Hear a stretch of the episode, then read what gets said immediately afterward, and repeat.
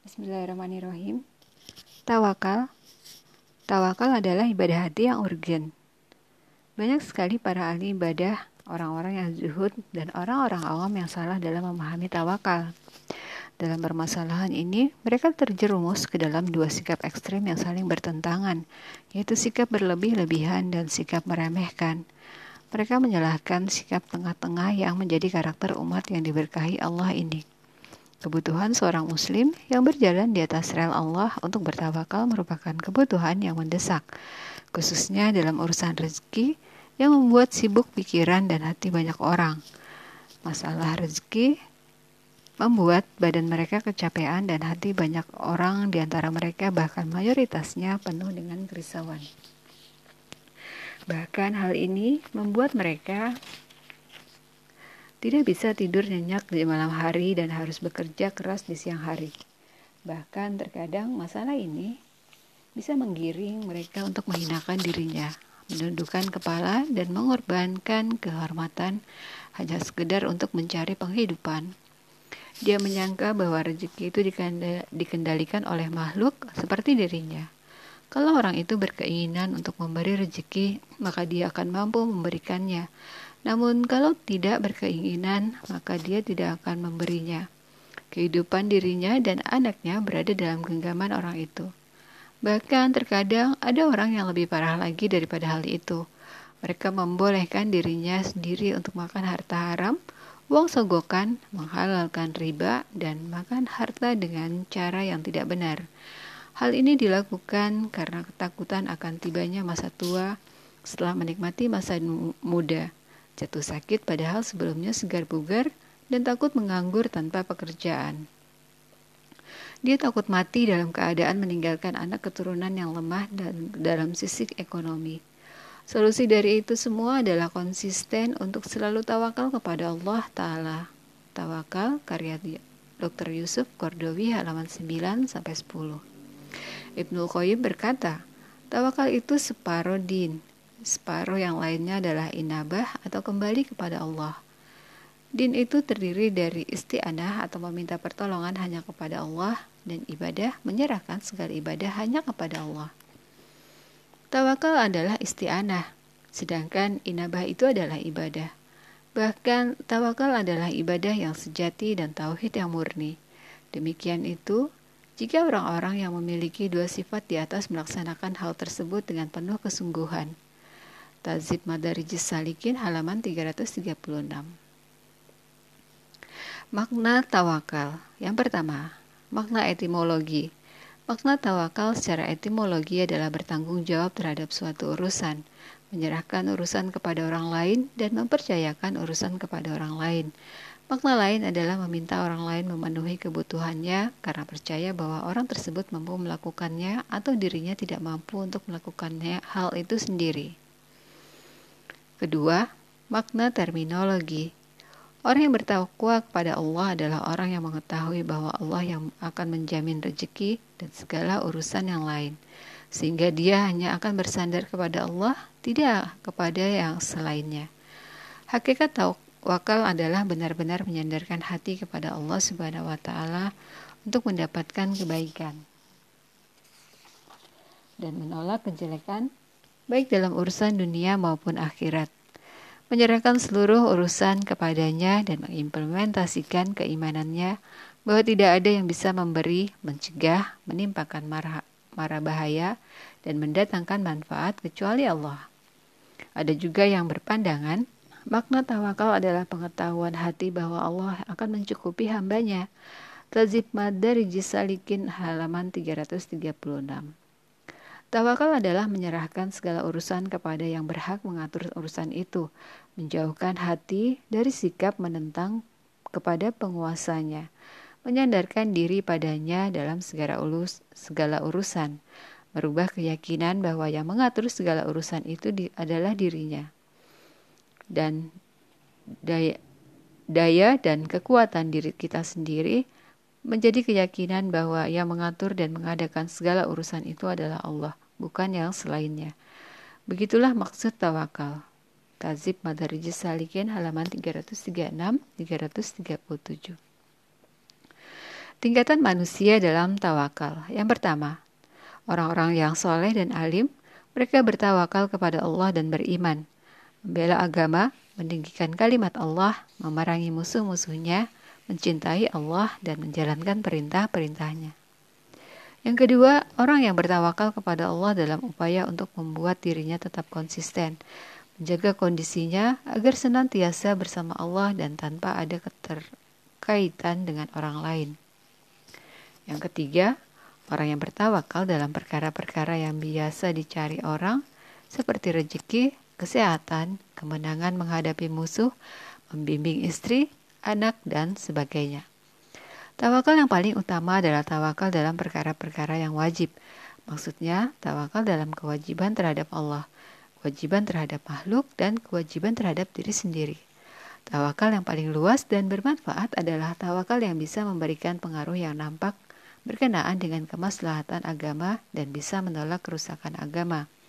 Tawakal ini adalah tawakal para nabi dalam menegakkan agama Allah dan mengcounter kerusakan para perusak di muka bumi.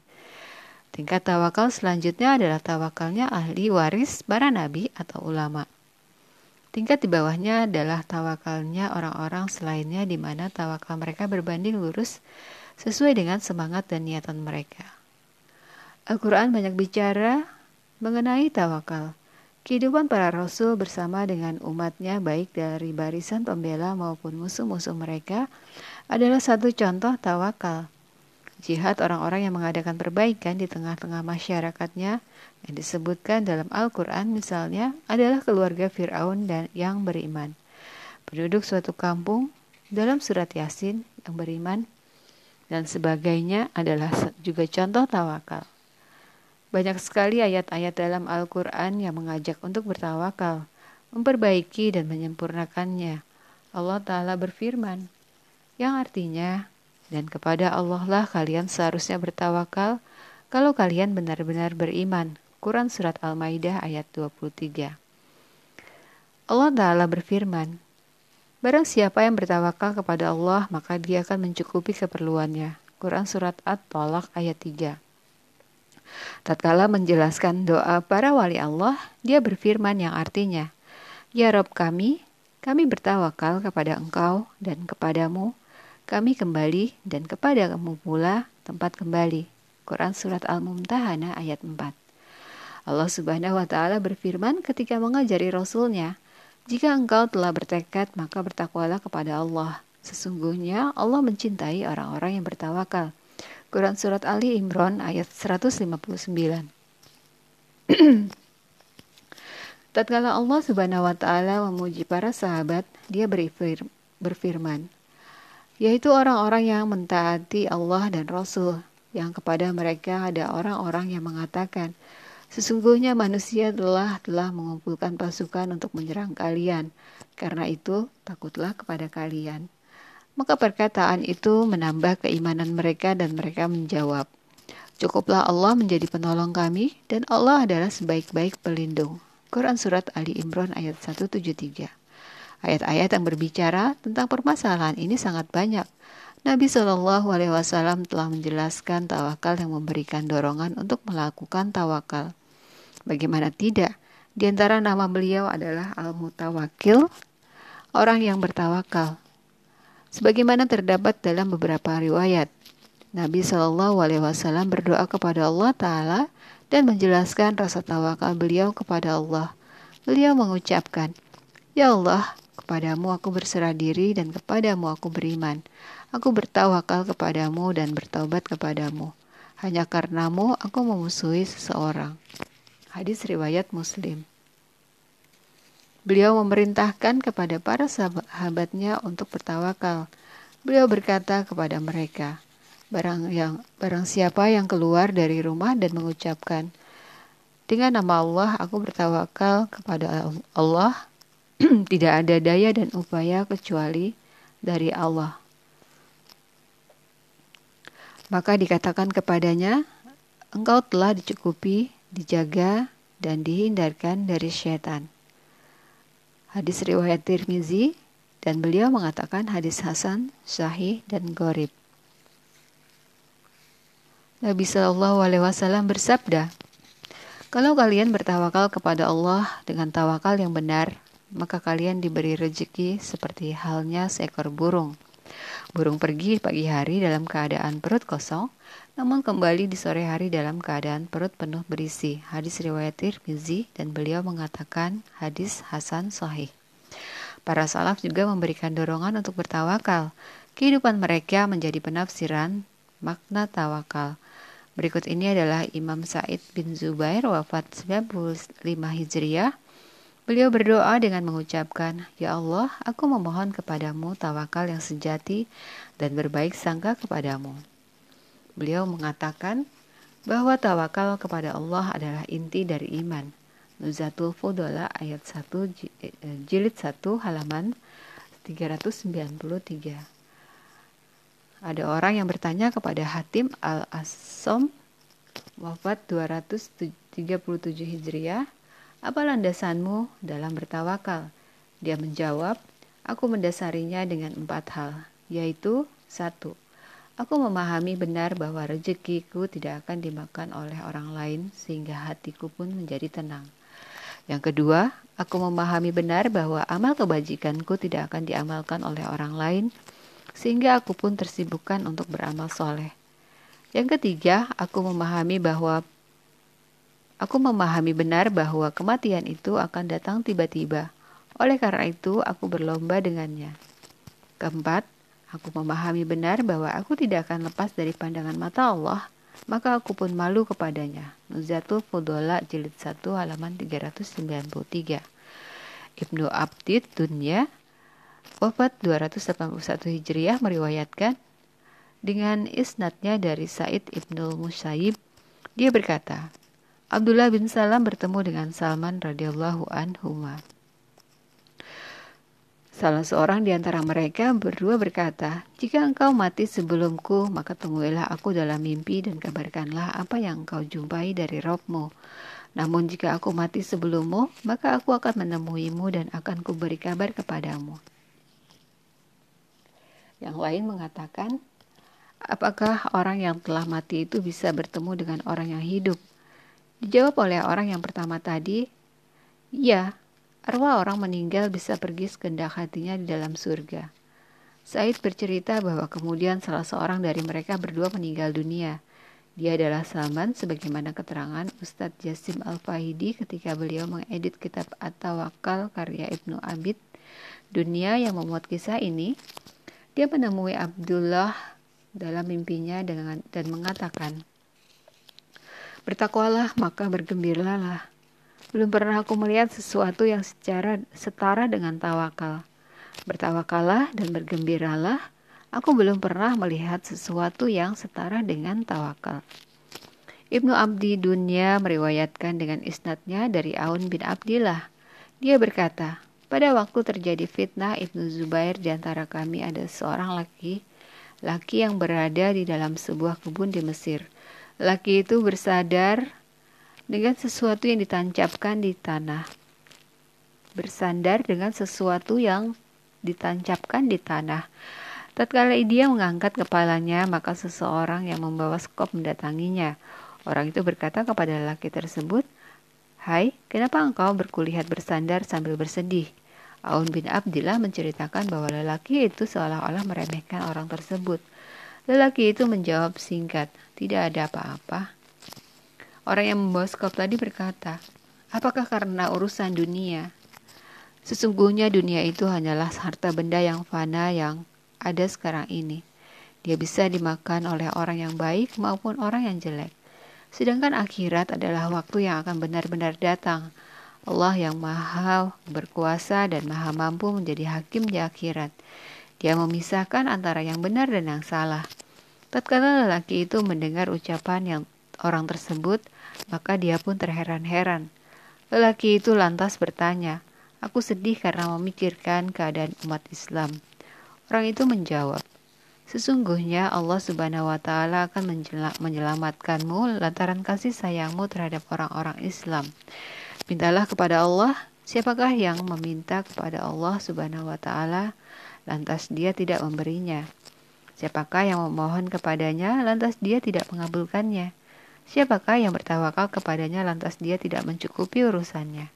Siapakah gerangan yang selalu pasrah kepadanya, lantas dia tidak menyelamatkannya? Lelaki itu lantas berdoa, Ya Allah, selamatkanlah aku dan selamatkanlah orang lain dari gangguanku. Ketika fitnah Ibnu Zubair terjadi, maka tidak ada seorang pun yang terlibat karena doa tersebut. Isnad kisah ini berderajat sahih.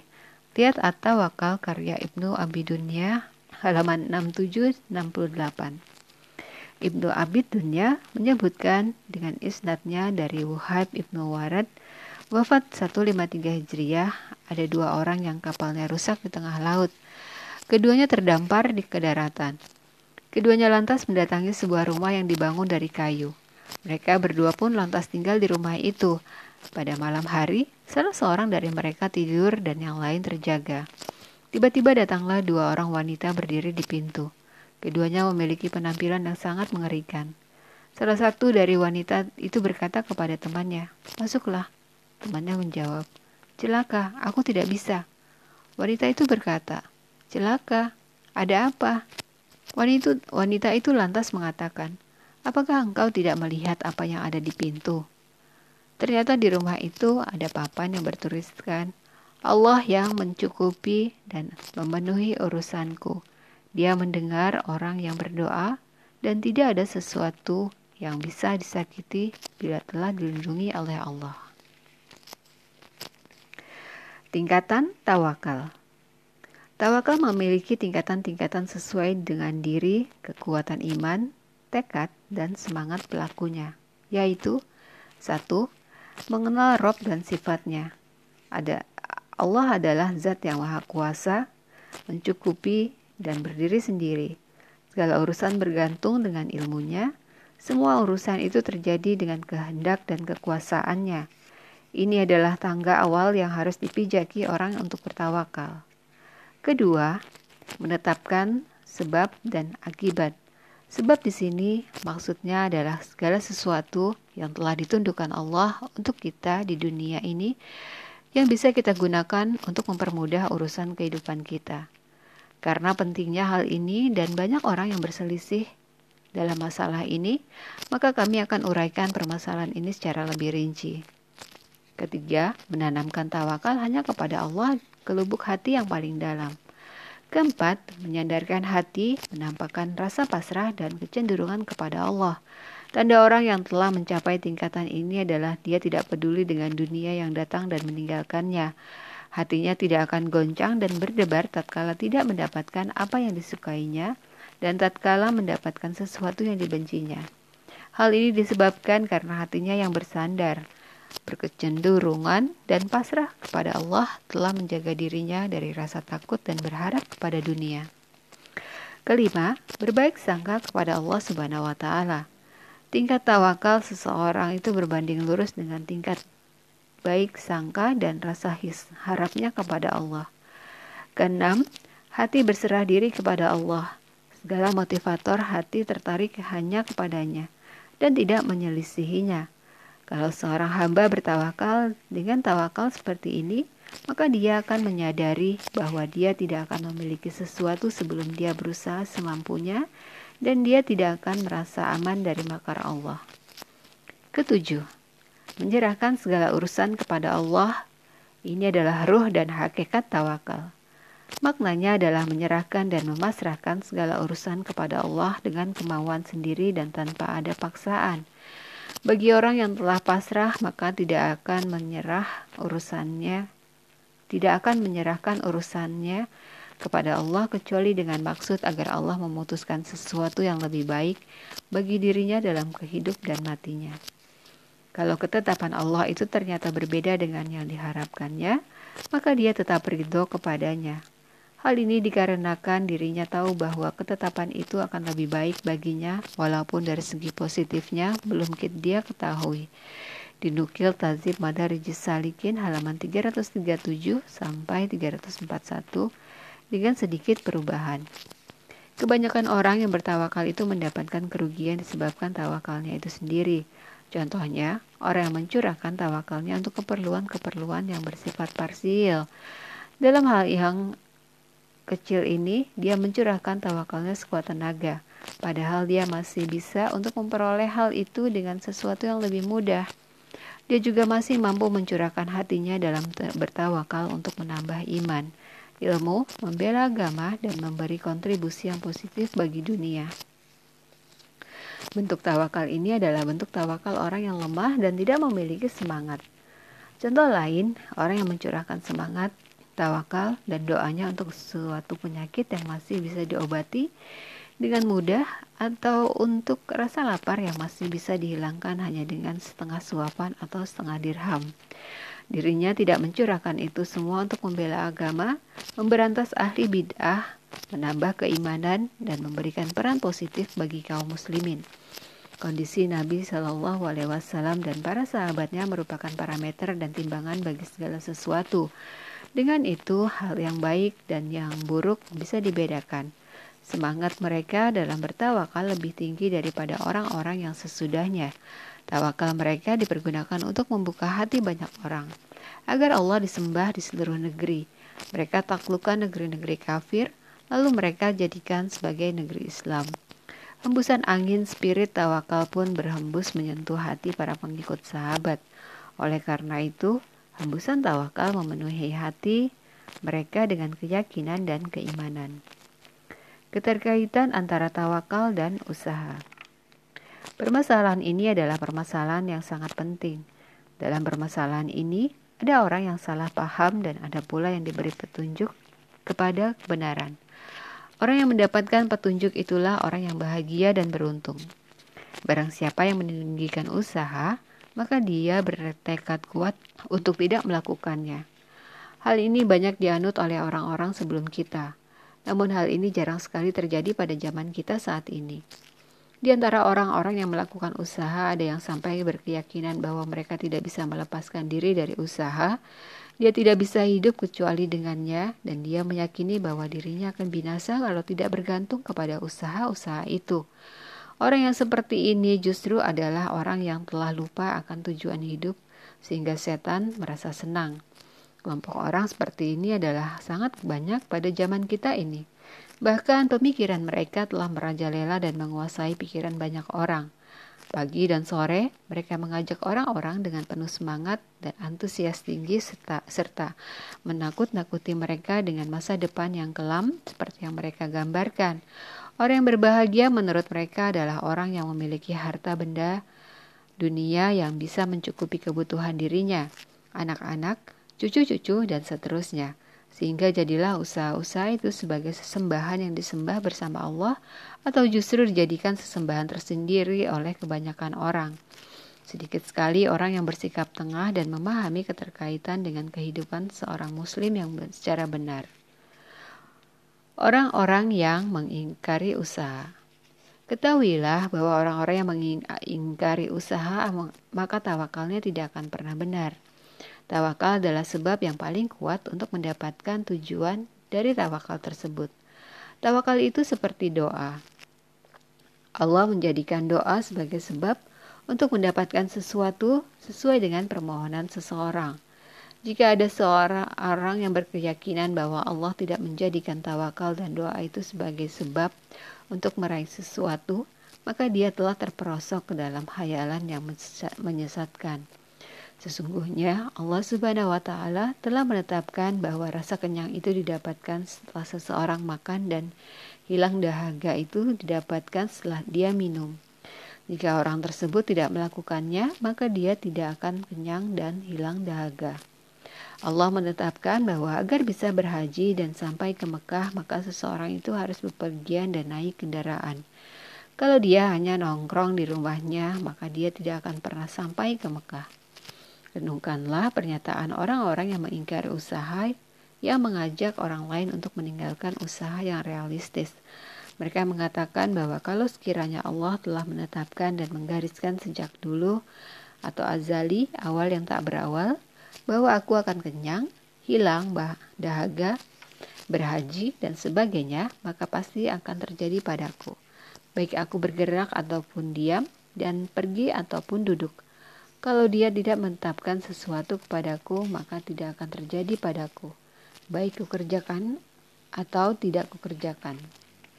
Apakah ada orang yang mengatakan orang seperti di atas adalah orang yang berakal? Bukankah binatang ternak lebih pandai daripadanya? Binatang ternak saja berupaya untuk menempuh usaha dengan menggunakan hidayah yang bersifat umum atau yang disebut dengan insting. Bahkan berlepas diri dari usaha secara global adalah suatu hal yang dilarang akal, syariat, dan realita. Rasulullah Shallallahu Alaihi Wasallam tidak pernah meninggalkan usaha sedikit pun. Pada perang Uhud, beliau menggunakan dua baju besi. Beliau tidak pernah terjun di medan perang dalam keadaan telanjang, sebagaimana dilakukan oleh orang yang bodoh lagi tolol. Beliau juga menyewa seorang penunjuk jalan yang musyrik karena tetap memilih agama suku beliau sendiri untuk menunjukkan jalan dalam rangka hijrah. Beliau juga menyimpan makanan pokok untuk keperluan keluarganya, selama setahun, padahal beliau adalah pimpinan orang yang bertawakal. Bahkan jika beliau berpergian untuk jihad, haji atau umroh, beliau membawa perbekalan. Tazib Madarij Salikin halaman 338-339. Oleh karena itu, tawakal tidak bertolak belakang dengan upaya mencari usaha yang Allah tetapkan untuk menjaga keteraturan alam ini. Mengikuti ketetapan-ketetapan tersebut, Sunnah-sunnahnya yang kau niah berjalan, takdirnya berlaku dan dengan memperhatikan ketetapan tersebut, syariatnya diberlakukan. Atau wakal karya Dr. Yusuf Kordowi, halaman 35. Pernyataan di atas didasarkan pada hadis yang terkenal dari Anas bin Malik. Dia mengatakan bahwa ada seorang lelaki menunggangi unta dan berkata, Wahai Rasulullah, apakah aku harus mengikat unta ini kemudian bertawakal ataukah aku melepaskannya kemudian bertawakal? Nabi Shallallahu Alaihi Wasallam bersabda, ingatlah ikatlah unta itu dan bertawakallah. Keterangan di atas adalah nas yang jelas mengatakan bahwa kita harus memperhatikan usaha dan itu semua tidaklah meniadakan tawakal. At-tawakal halaman 35. Betapa indahnya perkataan seorang penyair. Bertawakallah kepada Ar-Rahman dengan, dalam segala urusan. Jika engkau malas, jangan harap suatu hari peroleh permintaan. Bukankah engkau tahu kepada Maryam, berkata Ar-Rahman, goyangkanlah batang pohon kurma, niscaya buah akan jatuh. Berjatuhan. Kalau dia menghendaki agar Maryam petik kurma tanpa digoyang, pasti dia akan bisa memetiknya, tapi segalanya butuh usaha yang dilakukan. Ustadz Al-Qardawi mengatakan bahwa orang yang mengingkari usaha secara keseluruhan tidak memiliki sandaran baik dalam Al-Quran, hadis maupun amal perbuatan para sahabat dan orang-orang yang mengikuti mereka dengan baik. Kalau seandainya orang-orang Islam pada zaman yang terbaik berjalan di atas jalan ini, maka agama Islam tidak akan pernah menang peradaban tidak pernah terintis dan mereka tidak akan memiliki kekuatan di muka bumi.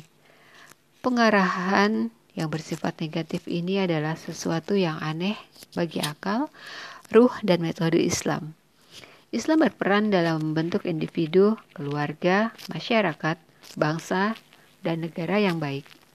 Oleh karena itu, orang yang mengingkari usaha ditentang oleh para ahli fikih yang diikuti banyak orang dan para ulama besar yang diakui. Berikut ini adalah Imam Sufyan bin Said As-Sauri. Beliau adalah imam dalam bidang ilmu fikih, hadis, zuhud terhadap dunia dan berkeyakinan tinggi terhadap Allah. Beliau berkata, jika orang alim tidak memiliki pekerjaan, maka dia akan menjadi wakil orang yang lalim.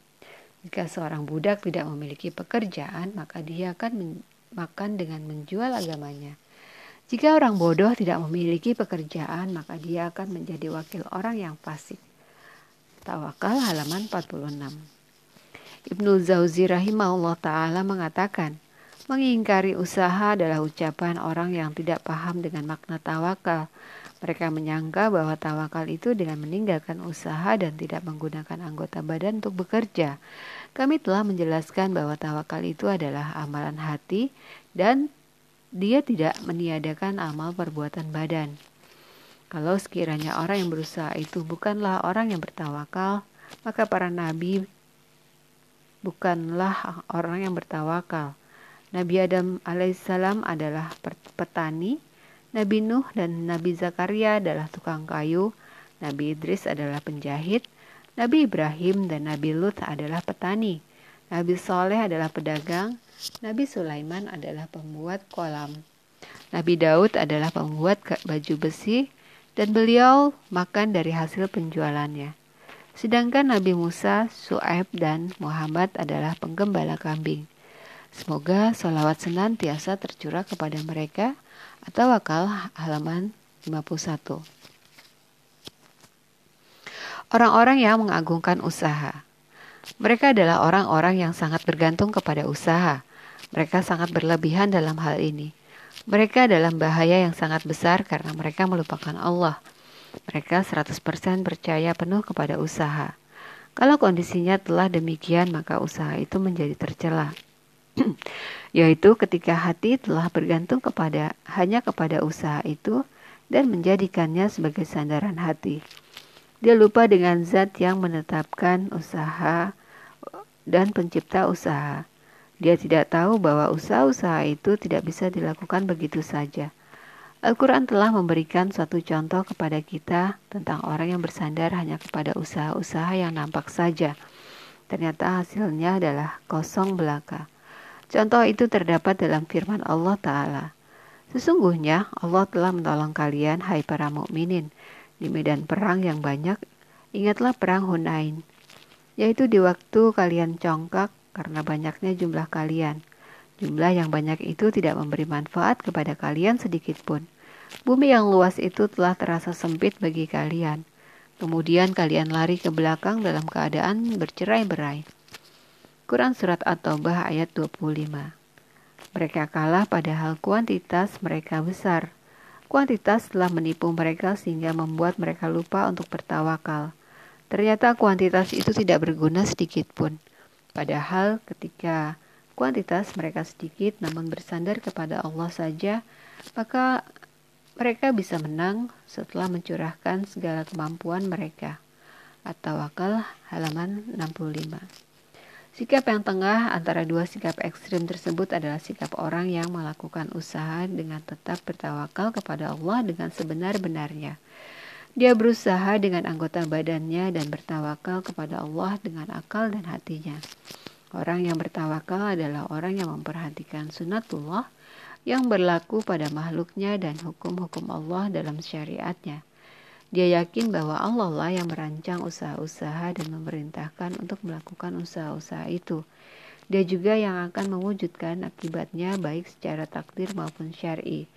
Jika dia berkehendak pada saat itu juga dia mampu menghilangkan usaha-usaha itu.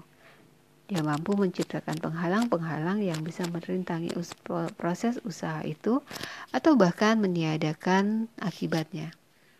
Atau wakal halaman 73. Pengaruh tawakal. Bertawakal kepada Allah memiliki pengaruh yang besar. Di antaranya adalah kedamaian, ketenangan, kekuatan, kemuliaan, kerelaan, dan harapan. Sebenarnya setiap pengaruh di atas berdalil, berdasarkan dalil-dalil penguat. Akan tetapi itu semua kami tinggalkan agar buku ini menjadi ringkas. Lihat At-Tawakal halaman 95 sampai 107. Kiat agar bisa bertawakal. Di antara kiat untuk bertawakal adalah mengenal Allah Ta'ala melalui nama-namanya yang bagus dan sifat-sifatnya yang mulia. Kiat yang lain adalah percaya penuh kepada Allah Ta'ala, mengakui kelemahan dan ketidakberdayaan manusia, mengetahui keutamaan dan urgensi tawakal. Setiap kita kiat di atas memiliki dalil-dalil penguat. Akan tetapi, sengaja tidak kami cantumkan agar buku ini menjadi ringkas. Lihat At-Tawakal halaman 108-116. Penghalang tawakal. Di antara penghalang tawakal adalah tidak mengenal Allah dan keagungannya. Penghalang lain adalah tertipu dengan diri sendiri, cenderung kepada makhluk, cinta dunia, sehingga tertipu dengannya.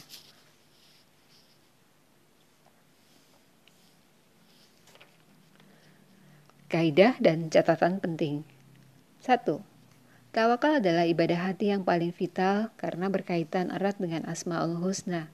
Dari sisi orang yang bertawakal kepada Allah, maka tawakal memiliki keterkaitan dengan nama Allah Al-Ghafar, Maha Pengampun, At-Tawab, Maha Penerima Taubat, Al-Ghafur, Maha Pengampun, Al-Afu, Maha Pemaaf, Ar-Rauf, Maha Penyantun, dan Ar-Rahim, Maha Penyayang.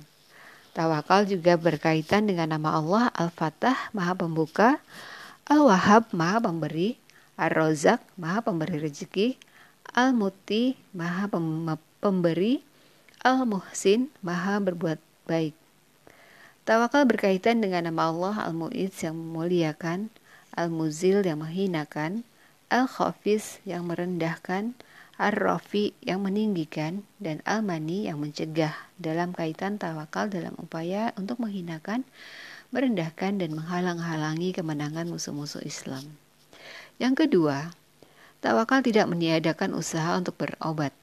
Dalam hal dalam hadis sahih Nabi Shallallahu Alaihi Wasallam tatkala beliau menceritakan karakter 70 ribu orang yang masuk surga tanpa hisap, mereka memiliki karakter tidak meminta dirukiah, tidak memiliki anggapan sial karena sesuatu, tidak melakukan pengobatan dengan besi panas dan bertawakal kepada Allah. Hadis riwayat Bukhari, jilid 7 halaman 174. Makna yang bisa dipahami dari hadis di atas adalah berobat dengan rukiah dan besi panas itu meniadakan tawakal. Sejumlah ulama besar telah menjelaskan kompromi hadis di atas dengan hadis yang menerangkan tentang pengobatan yang dilakukan oleh Nabi Shallallahu Alaihi Wasallam dan perintah beliau kepada sahabat untuk berobat. Di antara penjelasan yang bisa diterima adalah sebagai berikut. Yang dimaksud dengan hadis di atas adalah menjauhi perbuatan di atas ketika tubuh dalam keadaan sehat. Jadi berobat karena takut terjangkiti penyakit. Namun kalau hal itu dilakukan ketika sudah terjangkiti penyakit, maka hal itu diperbolehkan. Yang kedua, Mungkin yang dimaksud dengan orang-orang yang disebutkan dalam hadis di atas adalah orang-orang yang lupa dengan kondisi dunia. Mereka lupa tentang adanya kiat-kiat yang telah disiapkan untuk menyingkirkan berbagai penghalang. Mereka juga tidak mengetahui cara berobat dengan besi dan rukiah. Mereka memiliki tempat berlindung yang bisa menyelamatkan mereka kecuali dengan berdoa, berlindung kepada Allah dan rela dengan ketentuannya. Mereka melupakan obat para dokter, bacaan tukang rukiah, bahkan mereka tidak bisa melakukan itu semua dengan baik. Yang ketiga, yang dimaksud dengan meninggalkan rukiah dan pengobatan dengan besi panas adalah bersandar kepada Allah untuk mengusir penyakit. Rela dengan ketentuannya, namun tidak ada celaan bagi orang yang melakukannya. Hal ini dikarenakan adanya hadis-hadis sahih dan keterangan para ulama salaf akan tetapi sebenarnya sikap rela dan berserah diri terhadap ketetapan Allah itu memiliki kedudukan yang lebih tinggi daripada sikap memilih untuk melakukan usaha. Atau akal halaman 85 dengan beberapa perubahan. Permasalahan rukyah terdapat dalam ucapan, perbuatan, dan persetujuan Rasulullah SAW terhadap perbuatan para sahabat. Bahkan terdapat hadis ya dari Nabi yang memuat berbagai lafal rukiah yang telah banyak diketahui orang. Ibnu Taimiyah menjelaskan bahwa yang tidak diperbolehkan adalah meminta rukiah, bukan merukiah itu sendiri. Di antara ulama ada yang mengatakan bahwa sesungguhnya hadis di atas tidak menunjukkan bahwa hanya 7000 orang itu saja yang bertawakal. Akan tetapi hadis di atas menunjukkan bahwa mereka itu adalah golongan yang istimewa. Oleh karena itu, Pelajaran yang bisa diambil dari hadis di atas adalah apa yang mereka tempuh adalah suatu hal yang sangat dianjurkan tapi bukan sesuatu yang harus mereka dimiliki. Atau akal halaman 88. Yang ketiga, istikharah kepada Allah tabaraka wa taala adalah salah satu bentuk dan gambaran dari tawakal. Orang beristikharah itu bertawakal kepada Allah untuk mencari kejelasan mengenai hal yang baik dan hal yang buruk, hal yang bermanfaat dan hal yang membahayakan. Dia berserah diri kepada Allah dalam semua perkara tersebut. Allahu a'lam.